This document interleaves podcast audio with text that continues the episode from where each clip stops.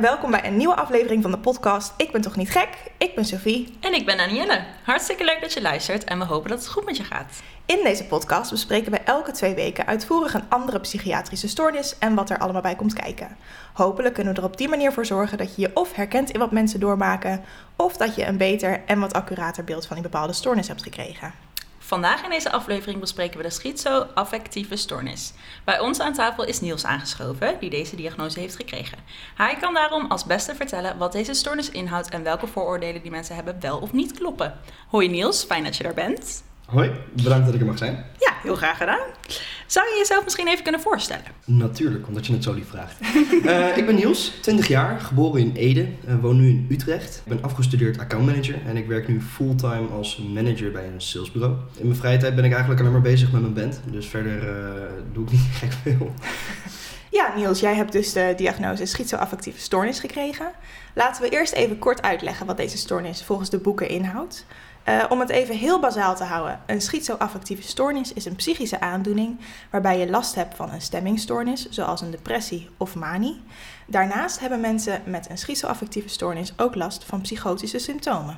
Kan jij je in deze omschrijving vinden, Niels? Ik uh, vind het een redelijk brede omschrijving, omdat er natuurlijk, wat je zelf al zegt, uh, het gaat om meerdere psychische aandoeningen. Dus ja, ik kan me vinden in deze omschrijving. Oké, okay, helemaal goed. Uh, want hoe lang is het geleden dat jij deze diagnose kreeg? Dat is een heel grappig verhaal. Ik weet de jaartallen niet precies meer. Uh, ik heb eigenlijk mijn hele leven al te maken gehad met psychologen. Ik zit nu voor mij bij mijn achtste psycholoog of zo. En het is een heel grappig verhaal, vind ik zelf ook. Ik zat bij een psycholoog in Wageningen, vlak naast de campus. Mijn psycholoog daar was een hele gespierde grote man. Een hele rare vent. en het enige waar hij over kon praten tijdens de sessies was wielrennen. Doet er niet toe, gewoon een grappig wijtje. Wij waren dus daar bezig en hij gaf me allemaal rare oplossingen of manieren om een diagnose te stellen. Dus ik heb letterlijk een keer een uur lang met blokjes moeten spelen. Puur om te kijken wat mijn reactie daarop zou zijn. Vraag me niet waarom, het was heel raar. Die vent heeft mij dus later schijnbaar, mm -hmm. en nu denk je schijnbaar, hè? Schijnbaar heeft hij me een diagnose gegeven. Maar niet aan mij, mijn ouders of mijn huisarts medegedeeld. Dus okay. ik had nog steeds enorm veel klachten. Mm -hmm. Dus ik ben weer teruggegaan naar mijn psycholoog, naar een van de gekke psychose. Dus ik vraag, joh, mag ik weer een psycholoog zien? Dus hij zegt, ja prima, moet je eerst een doorverwijzing hebben. Dus dan moet je eerst praten met de psycholoog van de huisarts. Dus ja. nou, ik met die vent praten. Hele ongemakkelijke, stoffige oude vent. Maar hij kijkt dus in mijn medisch dossier. En hij zegt, joh, je hebt al een diagnose gekregen. Ik zeg, wat? Hij zegt, ja, je hebt die diagnose schizoaffectieve stoornis. Ik kijk hem aan, ik zeg, wat is dat? En hij zegt, ik heb geen idee. dus, dus hij pakt letterlijk zo'n groot stoffig boek erbij. Uh, DSM-5, ja. Mm -hmm. En nou, dat was hij half uur aan het bladeren en hij kon het gewoon niet vinden. Dus uiteindelijk zijn we samen gaan googlen. We zaten naast elkaar te googlen naar wat de fuck ik had. En wat die psycholoog dan mij had gediagnosticeerd. En uiteindelijk ben ik dus op die manier achtergekomen dat ik gediagnosticeerd was. Ik heb het nooit een brief gekregen of wat dan ook. Of ik heb nooit een gesprek een gehad van, yo, ja. dit is er mis met je. Ja. Ik, ik moest van een of andere vent horen die geen idee had waar hij het over had, dat ik iets had. Het enige reden dat ik erachter ben gekomen is omdat ik weer terug ben gegaan. Anders had ik Raar. nooit geweten dat ik dit had. Nou, Dat is echt vreemd. maar hij is wel een grappig verhaal. Is ik. toch een leuk verhaal? Ja, ik, vond het echt wel. Ik, ik vind het nog steeds als ik erop terugkijk, dan denk ik, hoe de fuck kan het zo fout zijn gegaan? Ja, Maar eh, ja, dat is best wel grappig, vind ik zo. ja. Weet je. Maar er is dus geen aanleiding geweest voor mijn stoornissen. De mannen aan mijn moederskant hebben allemaal iets. En veel vrouwen ook, maar niet allemaal. Eigenlijk heb ik er dus best wel aanleg voor, genetisch bepaald, dat soort shit. Maar ik ben dus schijnbaar begonnen met een ontwikkelingsstoornis. En vanuit daar is dus alles eruit komen rollen. Eh, Hoe lang is het geleden ongeveer? Ik denk ergens in 2019. Oké. Dus ehm, re- relatief recent, vergeleken met stoffige oude mensen van 26 en 25. Voel me niet Dankjewel. aangesproken hier, maar Nee. Aangevallen hoor. Nee. goh, ik Nee, voel me echt welkom bij jou. Ook voor jullie. Ehm, Niels, wat deed het dan met je op het moment dat je dat hoorde? Ik Mhm. kreeg begin dit jaar de diagnose ook autisme en ADHD. Mhm. Wat nu allemaal overbrugd wordt in de ASS-hoek. Precies, ja. Maar ik ben heel nuchter altijd over mijn emoties. Dus hele zware emoties komen bij mij altijd veel lichter binnen dan dat het zou moeten. Dus toen ik daar zat, Toen kreeg ik zeg maar te horen dat ik een of andere gekke stoornis had. En het was van, oké, cool. Thanks. Thanks voor het mededelen. Nou ja. Ik ga nu een broodje shawarma halen. Zeg maar, dat, dat was een beetje de, de, het idee. coping, ik was er eigenlijk niet helemaal meer mee bezig of zo. Ja, Ik ging gewoon verder met mijn leven. En eh, ja, ik heb nu iets. Sure, Ja. volgende. ja. En hoe was zeg maar de route naar die diagnose toe voor jou? Dus dat je zoiets had van, ja, dit is, zijn wel klachten waarmee ik even naar een psycholoog moet misschien. Nou, dan, dan gaan we eigenlijk terug naar groep 5. Ik werd op de basisschool heel veel gepest. Ik was altijd de jongste. Eh, ik had een hele rare basisschool. In groep 8 zijn er ook heel veel dingen gebeurd. Politie bij komen kijken. Heel veel mensen in elkaar geslagen. Hele bijzondere basisschool. En in groep 5 ben ik dus van een brug afgesprongen. Jeetje. En toen dachten mijn ouders, goh, misschien toch handig als hij met iemand gaat praten. Ja, Ja. ja. Dus zo ben ik eigenlijk ingerold. Heb jij voorbeelden die jij kan vertellen waarvan je denkt, ik heb op deze manier last van die stoornis op dagelijkse basis? dagelijkse basis moet ik zeggen ehm, dat ik veel last heb van mijn depressieve klachten. Met name de afgelopen tijd. Het gaat natuurlijk met golven. Eh, dus de ene keer is het wat meer, de andere keer is het wat minder. En ik zit ook aan, nu aan 30 milligram citalopram. Op zich best wel stevig. Ja. Stevige zooi. Dus dat. En als ik dat niet neem, dan gaat het slecht. Dan merk ik binnen 12 uur dat ik echt neerstort. Maar dat, zeg maar, het- met name de schizofrenische klachten zijn nauwelijks tot geen touw aan vast te knopen. Dus dat is heel gek. Dat is iets heel geks. Kan je dat een beetje uitleggen? Nou, de, de ene keer is het natuurlijk veel erger dan de andere keer. En het, het- het- telkens is het wat anders. Dus ik heb bijvoorbeeld letterlijk een keer gehad dat ik langs een huis liep. En dat ik allemaal rode vlinders op het huis zag. Alleen het, echt alleen één rijtjeshuis. Eén rijtjeshuis en alleen dat rijtjeshuis was ook gewoon midden in een rij. Mhm. Helemaal vol met rode vlinders. Tot op de baksteen nauwkeurig. Andere bakstenen die niet bij het huis hoorden, hadden geen rode vlinder. En ik zie al die vlinders wegvliegen. En ik denk, fuck gebeurt hier dan? En op een gegeven moment waren de vlinders allemaal weg. En toen was het zo, oké. En wat ik bijvoorbeeld ook al eens gehad heb. Hierachter zit een bosje en daar was ik een keer met mijn hond aan het lopen. Opeens hoor ik geschreeuw. En ik zie een stoffel. En ik zie allemaal wielrenners zoem, zoem, zoem, zoem eruit komen. En ik zie ze langs me heen. Op een gegeven moment komt er een wielrenner recht op me afgereden. En het was zo erg. Want door die schizofrenische klachten voel je, ruik je, hoor je, zie je dingen die er niet zijn. Elk zintuig stelt zich daarop af. En ik viel op de grond, in de modder. En ik dacht, fuck nee. Mezelf beschermend, mijn hond beschermend. En ik sta op en er was niks. En dat zijn zulke rare dingen. En de laatste keer dus de, de reden dat ik weer terug ben gegaan naar eh, de huisarts. Van, yo, ik heb hulp nodig Ja. Mhm. was een veldje ook hier in de buurt. En ineens komen er overal schimmen vandaan. En dit was het engste dat ik ooit heb gehad. Want ik ben knock-out gegaan midden in dat veld daardoor. Door gewoon complete paniek. Want ik had en psychose en paniekaanval. en Het was te veel. Mhm. Ehm, en die, die schimmen kwamen overal vandaan gekropen. Het waren 2D-schimmen, geen 3D-schimmen. En ze kwamen om me afgerend. Ze schreeuwden mijn naam, schreeuwden al random dingen. En gewoon krijsen. Later werden het, het waren niet eens dingen, het waren krijsen. Echt schreeuwen. Bijna demonen. En ze kwamen om me afgerend. Dus ik begin te rennen. Ik begin te rennen alsof m- nou ja, mijn leven ervan afhing. Want Mhm. voor mijn gevoel deden dat Ja. ook. Want je hersenen zijn zoiets sterks dat het zo echt overkomt. En het was compleet zwart. En toen werd ik een kilometer verderop wakker. Jeetje. Toen heb ik mijn ouders gebeld en die zijn toen ZSM naar me toegekomen. Toen had ik een paniekaanval in de auto en heb ik de hoofdsteun kapot gemaakt met mijn hoofd. Gewoon er tegenaan bonken. Toenk, toenk, toenk. En toen dacht ik van, goh, weet je, is misschien wel tof als ik weer met een of andere vent ga praten. Ja. Dus dat is, eh, ja, dat is eh, hoe dat eh, is gegaan. Maar bijvoorbeeld nu de laatste tijd zijn dus de beelden veel minder erg, maar wel stemmen. En dat is iets geks. ja. Dat Want is- dat is ook wat je vaak hoort bij schizofrenie, schizoaffectieve stoornis. Dat mensen heel vaak denken, oh, iemand hoort stemmen. Ja, maar dat is het dus bij lange na niet altijd. Nee, Want nee. ik- heb bijvoorbeeld ook, oh dat is ook heel raar. Ik ben gaan kamperen vorige week. Waarom Ja, honden? En ik hou van honden. maar op een gegeven moment waren de honden allemaal weg. Maar ik voel de hele tijd pootjes en een staart die tegen me aankomt. En het voelt zo echt dat ik ineens als in paniek om me heen ga van waar de fuck is die hond? En dat is zoiets geks. Omdat ik, nou ja, met een van mijn beste vriendinnen ging ik dan eh, kamperen. En die keek me aan van, yo, gaat het goed? Want ik was echt compleet freaked out. En dat is meerdere keren gebeurd al. Dus eh, ik, ik hoorde niks, ik rook niks, ik voelde alleen maar. Ja, lijkt me echt super confusing. Heel verwarrend. Heel, ja. heel, heel, heel interessant. Ja, Ja, Ja, ook dat interessant, zeker. maar- absoluut. Om het zelf mee te maken lijkt het me ook inderdaad wel zwaar. Op, om inderdaad eigenlijk steeds in gevecht te zijn met je hoofd van wat is waar en wat is Ja, niet waar. Zie ik dit nou echt? Voel ik dit nou echt? Ja, Ja, dat is af en toe wel gek. En dat heb ik nu nog steeds. Dat af en toe dan denk ik, oké, dit is iets bijzonders. Hmm. Mhm. Hoe, hoe, hoe werkt dit? Hoe zit dit? En af en toe dan is het ook dat ik denk dat dingen niet zo zijn, maar dan zijn ze wel zo. Ja. Ja, want Dat dat is ook die kant kan het natuurlijk ook op gaan. Dat je denkt, oh nee, dat is niet echt. En, dan... Absoluut. Zo heb ik mijn been laatst doorgehaald in de gracht in Utrecht. en toen dacht ze, nou, dit is niet waar. Ja, nou toen keken andere mensen naar mijn been. Ik dacht, oh, dat is niks. En toen keken andere mensen naar mijn been. En het was, hé, hey, Oh ja. het bloedt wel echt. het is geen grapje. Bizar, bizar joh. Ja. Maar krijg je therapie hiervoor? Ben je hier actief Ehm, mee bezig, zeg maar? Voor de schizofrenische klacht? Nou, nauwelijks eigenlijk. Oké. Ik ehm, heb eh, de citalopram, dus mijn medicatie. Dat werkt op elke emotie, dus ook dat soort dingen. Werkt dat bij mij remmend. Dus ik voel het veel minder erg. Hmm. Maar verder krijg ik geen therapie. Of... Nou ja, Niels, je hebt dus verteld dat je dus inderdaad een soort mix hebt van depressieve klachten en psychotische klachten. Maar hoe ziet zeg maar echt die combinatie voor jou eruit? Dus bijvoorbeeld, je hebt psychotische klachten gehad een dag. Hoe zien die dagen daarna er bijvoorbeeld uit voor jou?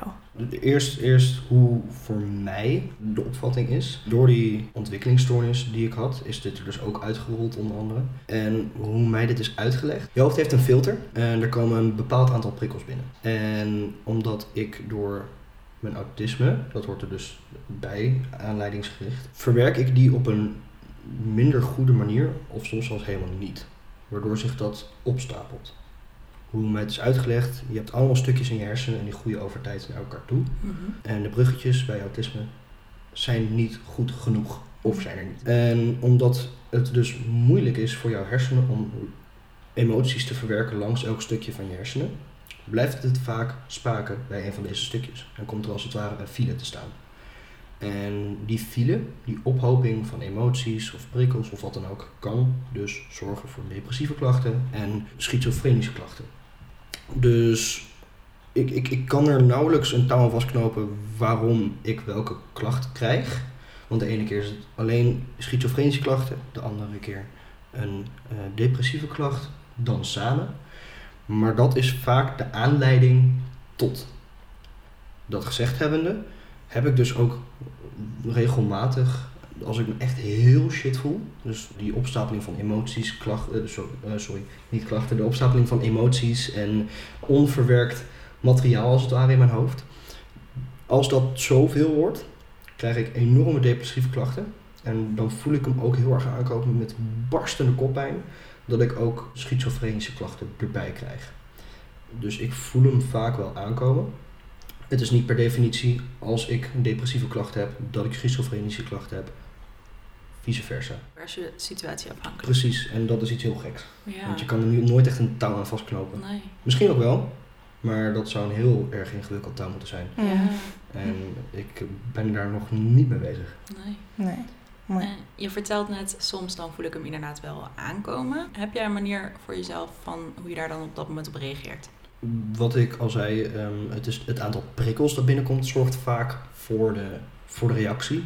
Zijn de, de uiting van depressieve en schizofrenische klachten. En hoe ik dat voor mezelf het best doe, is me afsluiten. Verminder alle prikkels. Want des te minder prikkels er binnenkomen, des te meer ik mijn hoofd de ruimte geef om de andere prikkels te verwerken. Waardoor de uitbarsting of minder wordt, of helemaal niet. Ja. Dus zo ben ik ehm, sinds twee weken ongeveer af en toe aan het mediteren. Dat ik gewoon alles uitzet, de telefoon weg, dicht. En dat ik gewoon even in kleermaker zit gaan zitten, waar dan ook.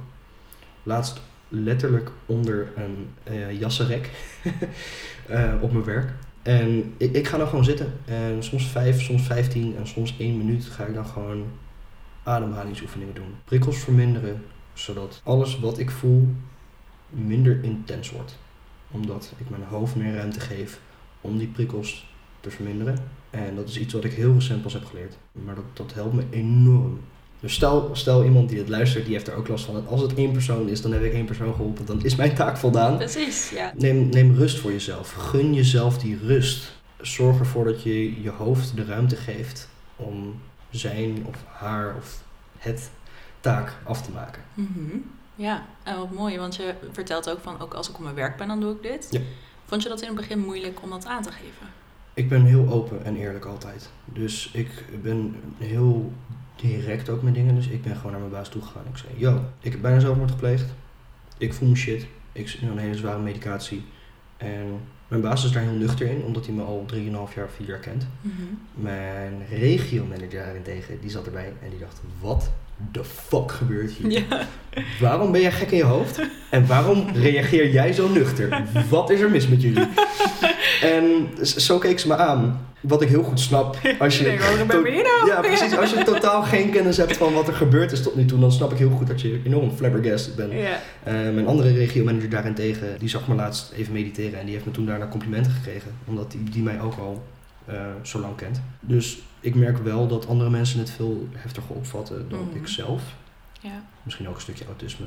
Dat daar gelaten heb ik er zelf niet heel veel moeite mee om het te uiten of om een momentje voor mezelf te pakken op mijn werk. Ja.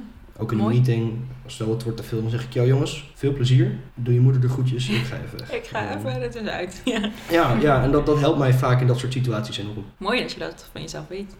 Ja, dat, wat ik al zei, het is pas heel recent dat ik erachter ben gekomen. Zeker als je kijkt naar hoe lang ik de klachten al heb, Mhm. ben ik toch wel blij dat ik erachter ben gekomen. En Voor iedereen hey, is je bent nog maar natuurlijk 20. anders. Nee, daarom. ik, ben, ik ben een jonkie. Nog een leven lang te leren. Ja. Absoluut, absoluut. Laten we doorgaan naar de grote misvattingen en vooroordelen die er over deze stoornis bestaan. Nou, ik denk zelf dat er misschien te weinig over de schizoaffectieve stoornis bekend is om daar echt grote vooroordelen over te hebben. Maar ik denk dat mensen, als mensen dit horen, dat ze al gauw aan schizofrenie denken. En nou, dan komt het vooroordeel misschien naar voren dat je hartstikke gevaarlijk en onvoorspelbaar zou zijn. Of ja, bijvoorbeeld een gespleten persoonlijkheid. Wat vind jij van deze twee vooroordelen? Ik moet eerlijk zeggen dat ik in mijn persoonlijke omgeving nauwelijks met zulke soort voordelen te maken heb. Fijn. Omdat ik Mhm. zelf van mezelf al redelijk een bijzonder geval ben. Ehm, kijken de meeste mensen niet heel erg gek op van alles wat er gebeurt. Stel iemand zou me niet kennen, die luistert dit en die denkt, goh, wat zo zegt, dat klopt. Wat een gekke man is dat. Gevaar voor zichzelf en de wereld. Waarom zitten ze daar in huis? Pas op, meiden! Precies, precies. Dan denk ik, ja, zo kan je denken. Maar ik ben heel erg van mening, als je niet genoeg over iets weet, ga eerst even graven voordat je iets denkt daarover. Mhm. Ehm, dus ik snap heel goed dat mensen dit eventueel zouden kunnen denken. Mhm. Ik snap heel goed dat als je niet genoeg kennis hebt van dit onderwerp, dat je dan denkt dat ik gevaarlijk zou zijn. Ja. En ik zou je dan ook uitnodigen. Ik weet niet hoe andere mensen daarin staan. Ik denk heel anders dan ik. Uh, maar ik, ik zou je dan ook heel graag willen uitnodigen. Weet je, goh, vraag het gewoon. Ja. Vraag, vraag hoe, hoe het gaat, hoe, dat, Mhm. hoe het zich uit. Of ik gevaarlijk ben voor iemand anders. Ja. En ik ga heel eerlijk met jullie zijn. Er zijn echt situaties dat ik heel gevaarlijk kan zijn. Stel, ik krijg een psychose achter het stuur. Ja, eh, gelukkig nog nooit gehad. Maar Ja. stel dat, dat is levensgevaarlijk. Nou, is de kans dat dat gebeurt heel klein. Maar ja, ik ben een monster, levensgevaarlijk. Wij zijn Kijk ook heel bang. Ja. ik denk ook dat het komt, dat, dat vooroordeel, omdat mensen het heel vaak denken bij iemand met psychotische klachten, dat het standaardbeeld van iemand op straat Mhm. eh, die tegen zichzelf aanschreeuwt, tegen andere mensen aanschreeuwt. Ja. een mes rondloopt Ja. of zo. Ik Ja. bedoel zo van, ik heb het wel eens gehad dat we in Arnhem rondliepen en dat er een man die echt achter ons aanliep en dingen riep van, hé, hey, nou ja, ik Ja. zal, hè, laten we het beschaafd houden Precies. hier. maar hele rare dingen. En, Ja. en dat je ook zag van, nou ja, die... Die goed. Die we, ja, Ja. precies. Eh, en ik denk dat dat het beeld is wat mensen hebben bij mensen met psychotische klachten. Ja. Ja. En dat is, ja, Wel Nou, heel valt het jammer. gelukkig bij mij persoonlijk heel erg. Nou ja, hè. Ehm, ik ben niet zo gek als die vent die achter jullie in de arm op straat aanliep. Hmm. Ik kan ook niet zeggen dat het me meevalt. Maar ik functioneer. En ik kan andere mensen helpen. En toen ik in groep 5 van die brug af ben gesprongen, was ik niet dood, zoals je merkt. Toen stond ik nog een keer op de brug. Op, op de brug. Klaar om nog een keer te springen. En goed dit keer. En toen dacht ik bij mezelf wel acht. En het, het, het gekke is, ik was acht. En toen dacht ik dit al. Maar Ja. ik zei tegen mezelf, wat nou als ik hier ben met een andere reden? Als ik hier ben met de reden om andere mensen te helpen met dit soortzelfde problemen. En dat ben ik toen ook gaan doen. En sindsdien ben ik, nou ja, niet in groep 8 eh, al, maar Hmm. ben ik ehm, vanaf mijn middelbare school eigenlijk andere mensen gaan helpen met al hun shit. Terwijl ik op de, toen nog steeds gepest werd en nog steeds mijn eigen probleem had en nog steeds depressief was, ben ik andere mensen alsnog gaan helpen met hun dingen. Dus misschien vinden mensen mij gek omdat ik psychotische klachten heb. Maar ik durf er geld op te zetten dat ik een beter mens ben door die klachten. Heel mooi gezegd. Hmm, Zeker. Heb jij zelf nog voorbeelden van vooroordelen die er over deze stoornis bestaan? Niet echt. Humor is enorm een coping voor mij. Humor en eten. Ehm, Wij ook hoor. Ja, Lekker eten, dat lekker is eten. niet te zien. Joh. Ehm, nee, maar bijvoorbeeld mijn beste vriendin, die gaat het ook luisteren. Ze heeft een enorm voorhoofd. Ik hoop echt dat het erin komt. Oh. Ik noem haar, ik zeg altijd fakka voorhoofd. En zij zegt altijd fakka depressie. En vroeger was het dus altijd fakka schizoaffectieve depressie. En dat schreeuwden ze gewoon door mijn kantoor. Met 40 mensen erbij. En nobody gives a fuck. like, oh ja. Like, heel veel mensen zullen misschien denken van wow, dat is echt heel raar. Maar door die manier van aanpakken, door, Mhm. eh, door zoveel humor te kunnen gebruiken, verlicht dat enorm de lading. Dus de mensen in mijn omgeving, die misschien niet precies weten hoe of wat, die zijn er heel nuchter over. Omdat ik er zo nuchter over ben. En Ja. ik denk dat dat iets heel belangrijks is met alles. Dat als je er zelf een te zware lading aan geeft, dat het dan ook zo overkomt. En omdat ik heel nuchter hierover ben, omdat ik heel relaxed ben, dat ik zeg, ja jongens, valt allemaal hartstikke mee. Dat het dan daadwerkelijk ook meevalt. En dat de reactie van mensen dan ook mee zal vallen. Want je hebt nog nooit een negatieve ervaring gehad met iemand dat je dit vertelde en eh, dat er shit over je heen kwam? Niet dat er shit over me heen kwam, wel dat ze me gek aankeken. Of bijvoorbeeld dat je op Tinder een gesprek hebt en dat je zegt, yo, ik ben depressief. Of, ik heb schizoaffectieve krachten. Ja, Ja, nou ja, weet je, ja. Hoe kijk je iemand dan aan? Ja, Maar verder mm, eigenlijk nauwelijks. nou dat is echt super fijn. Maar ik ben er ook Ja. heel open over. En als er een bepaald aantal mensen zijn, bijvoorbeeld een handjevol mensen, die weten dat je zulke soort shit hebt. En je geeft er, wat ik al zei, een enorm grote lading aan. Dan gaat die lading ook groter zijn. Ja. Mm. En omdat ik er zelf heel relaxed over ben eigenlijk. Ja, weet je, ik heb wat. So what? Ja. Nobody gives a shit. Dan zal de rest dat ook zo vinden of voelen. Dat spiegelt zich enorm. En omdat ik het niet zo'n punt vind, vinden andere mensen het vaak ook niet zo'n punt. Wat voor advies zou jij hebben voor mensen die iemand met een schizoaffectieve stoornis in hun omgeving hebben? Een hele kluif. Oeh. Ja. Ehm, het belangrijkste ben ik van mening, maar dat is met welke relatie dan ook. Want stel je moeder heeft het, je vriendin heeft het, je neefje heeft het, of een klasgenootje. Dat is een compleet andere relatie per persoon natuurlijk. Mhm. En een compleet andere band. Het belangrijkste voor welke band dan ook, aandoening of niet, is communicatie. Bijvoorbeeld ook, stel je bent aan het daten met iemand.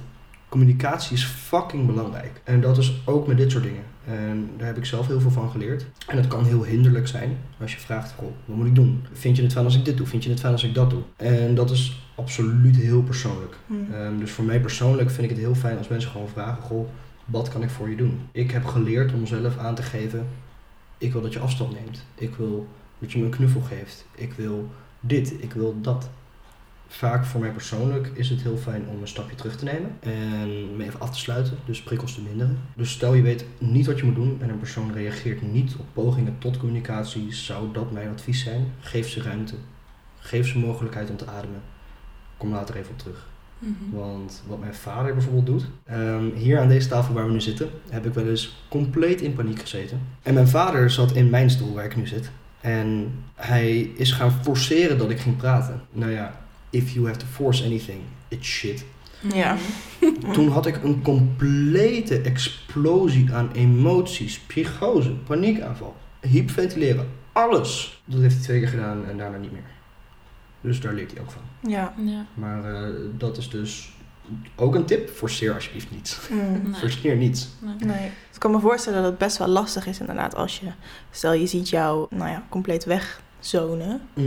Dat je inderdaad maar, maar iets wil om, om jou te kunnen helpen. Ja, krampachtig in het Ja. proberen. Precies. Praat alsjeblieft, communiceer. Ik Ja. wat ik moet doen. Ja. Precies. Ja, wat ik bijvoorbeeld de afgelopen tijd heb, is dat ik het heel fijn vind gewoon als iemand er is. En ik heb, nou ja, met eh, een van mijn beste vriendinnen, die is dan heel vaak bij mij. En als wij samen aan het chillen zijn, soms zijn we gewoon een rondje aan het lopen en wordt er een half uur niks gezegd. Perfect. Soms, een andere vriendin van mij, die zit dan soms gewoon TikToks te kijken op mijn bed. En dan ben ik gewoon aan het gamen.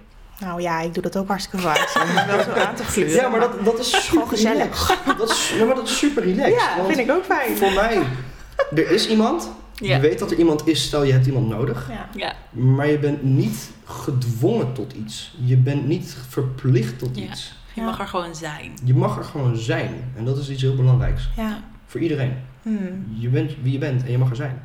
En stel nou dat je iedereen die deze stoornis heeft, dat je die nu zou kunnen toespreken. Wat zou je dan tegen hen willen zeggen? Ik hou van jullie. Dat is het enige. Want iedereen is een individu. Dus ik kan nu hele bijzondere tips gaan geven over wat de fuck je zou moeten doen met je fucked up hoofd. Dat kan. Maar daar kopen misschien twee mensen wat voor. Van de miljoenen die dit hebben. Dus het belangrijkste dat mensen die dit hebben moeten weten is dat ze er mogen zijn. Dat je niet de enige bent. Je bent speciaal, maar niet speciaal. Je bent niet gek. Het is oké. Niels, hartstikke bedankt voor je aanwezigheid vandaag. Dankjewel. Ik vond het gezellig om er te zijn. Zeer leerzaam. Hopelijk voor beide kanten. Nou, Absoluut, zeker. zeker. Goed, dit was het dan alweer voor vandaag. We hopen dat je het leuk vond om naar te luisteren en dat je misschien al een heel ander beeld bij de schizoaffectieve stoornis hebt dan aan het begin van deze aflevering. Ja, mocht dat nou het geval zijn, of herken je jezelf in het verhaal van Niels, laat het ons even weten via ons Instagram-account, ik ben toch niet gek, of mail ons via ik ben toch niet gek podcast@gmail.com. Dankjewel voor het luisteren en hopelijk tot de volgende aflevering.